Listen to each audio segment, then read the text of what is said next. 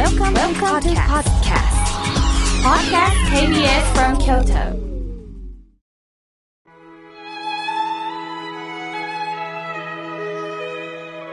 改めまして、僧侶の河村明慶です。今日の法話のテーマは、業界用語についてお話しいたします。今日は歌舞伎の日です。皆さん、歌舞伎というと何を想像しますか？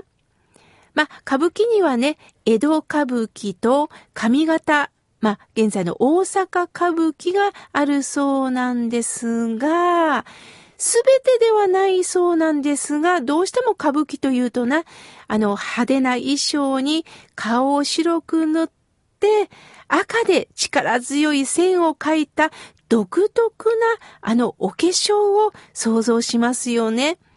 あれを熊取りと言います。ちゃんとした意味があるんですって。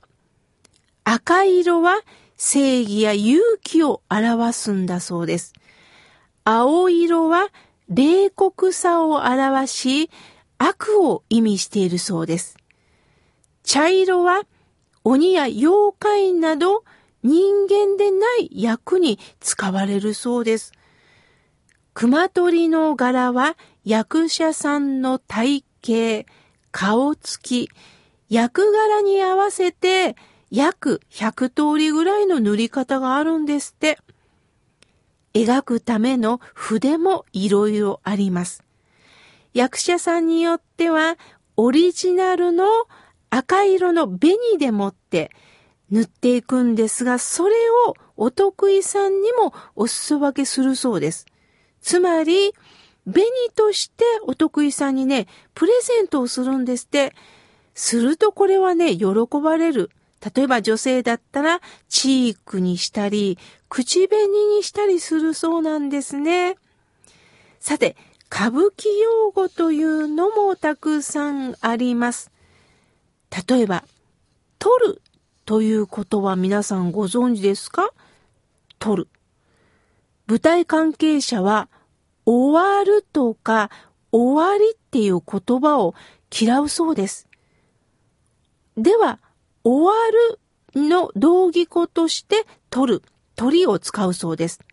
また、上がるという言葉も使うそうです。例えば、えー、これで稽古を取って上がりましょうという言葉で皆さんわかるんですって。ですから、あまり終わるという言葉は使わないそうなんですね。今度は、トンボという言葉ご存知ですか？歌舞伎の代表者の盾の一つで主役に投げられたり切られたりする役者がいますよね。舞台上で、こう、もんどりを持って宙返りをすることを言います。トンボを切るって言うんですって。ああ、そういえばまるでトンボが舞い上がってるようなね、そんな感じがしますよね。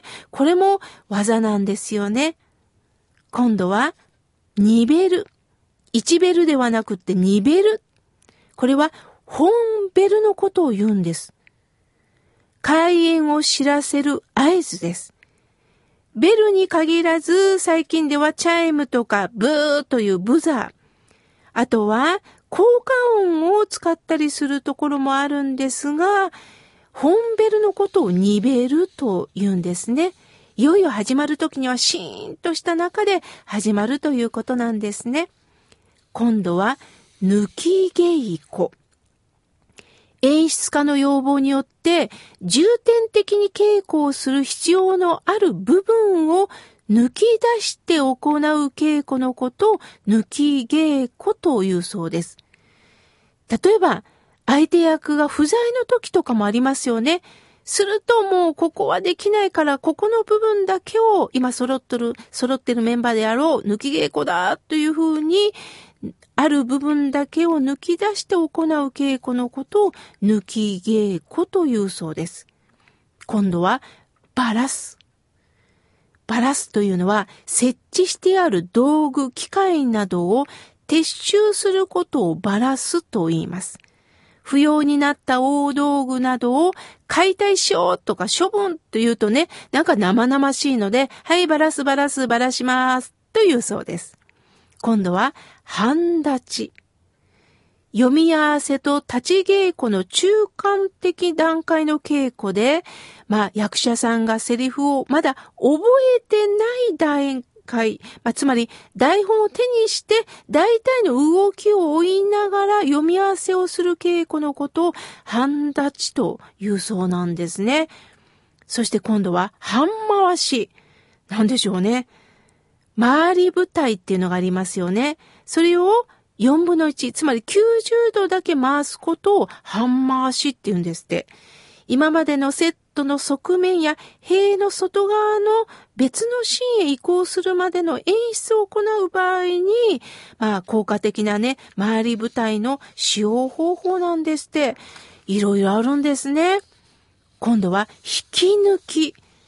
これは聞いたことがありますよね。歌舞伎における衣装の早上がりの手法ですよね。数枚の衣装を前もって着込んでおくんですよね。そして、ある時にはそれをスッと引き抜いて、一瞬のうちに早変わりになる会場がうわーっとなりますよね。あれは感動しますよね。今度は打ち上げ。千秋楽の打ち納めの意味で、工業の最後の日のことを言います。でもよく考えたらなんで千秋楽って言うんでしょうね。これは大体工業というのは、まあ、秋に、まあ、終わることが多いそうなんですね。で、この打ち上げというのは、ガンガンガンガンガンガンガンガンとね、あの、どんどんどんどん太鼓の音が鳴っていくんです。どんどん打ち上げるって言いますよね。しかし、これは雅楽の演奏の最後に打楽器がどんどんと打ち上げることからいただいたそうなので、雅楽がルーツなんです。実は僧侶が金打ちをしますが、葬儀の時にカンカンカンカンカンカンカンと打ち上げをします。やはり、ここからいただいたことなんでしょうね。でも今では打ち上げというとね、宴会でお疲れ様という打ち上げになってしまったんですが、まだ今コロナで自粛ですね。今度は打ち出し。一日の芝居の終わることを言うそうです。歌舞伎で芝居が終わった時の合図として、下座で打ち出し、太鼓をどんどんどんどんどん、どんとこう最後なりますよね。ああ、いよいよ終わったんだなということを感じます。そしてこれが大切なんです。裏方。裏は劇場のどんちょう仕切りとして舞台側と客席側に分けた場合、舞台側の方を裏方と言います。つまり、出演者を除く舞台裏で働く人のことで、舞台監督、大道具、小道具、衣装係、床山、床山さんっていうのは上結さんですよね。特に男性がね、力強く髪を言っておられます。その他には照明係、効果の方、いろんな係の方、楽屋係の方、お弁当を運んだり、お茶を運んだり、私も昔アナウンサーの頃にね、影穴の仕事をしていました。その時にはこの楽屋係の方にね、あの、お弁当はどこでもらったらいいですか？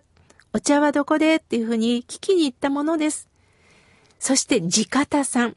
これは歌舞伎でも、やはり踊り手に対して歌や三味線、音楽を演奏する方ですよね。この方がないと、やはりもう舞台は成り立たない、この地方さん。あとは仕込みさんとかね、いろんな言葉があります。今度は下手、上手って言葉を聞きますよね。これはね、日本独特のあの用語なんですって。観客席から舞台に向かって左側のことを下手って言うんです。でも西洋ではこれがね、反対なんですってね。あと、千秋楽先ほどにも伝えましたように、なぜ千秋楽は秋という字がつくか。でも、私も舞台は何回も見たことあるんですが、千はね、百千の千です。秋は秋とは書かないんです。なぜなら、乃木編に火って書くでしょ、秋は。火事になることが怖いということで、千秋楽の秋は使わず、乃木編に亀って書いてるんです。ですから本日千秋楽って舞台裏に書いてるんですけども、乃木編に亀って書いてます。つまり舞台で火事を起こすことほど怖いことはないということで、やはり火事を恐れたことからめでたい亀にね、変わったんですね。その他たくさんも業界用語があります。もちろんこの放送にもね、業界用語がありますし、私も作家として本を書いておりますが、あの、本にもね、構成用語っていうのがあるんですよね。取る爪とか、わかります？やはり指定の部分を取ってどんどん文字を詰めていくとかね、いろんな業界用語があるんです。つまり、業界用語とは、一つ一つ説明をせずに、業界用語であっさりと伝えられるという言葉なんですよね。きっと皆さんにも業界用語があるんではないですか？ぜひまたメールやおはがきファックスでお知らせください。今日は業界用語についてお話しいたしました。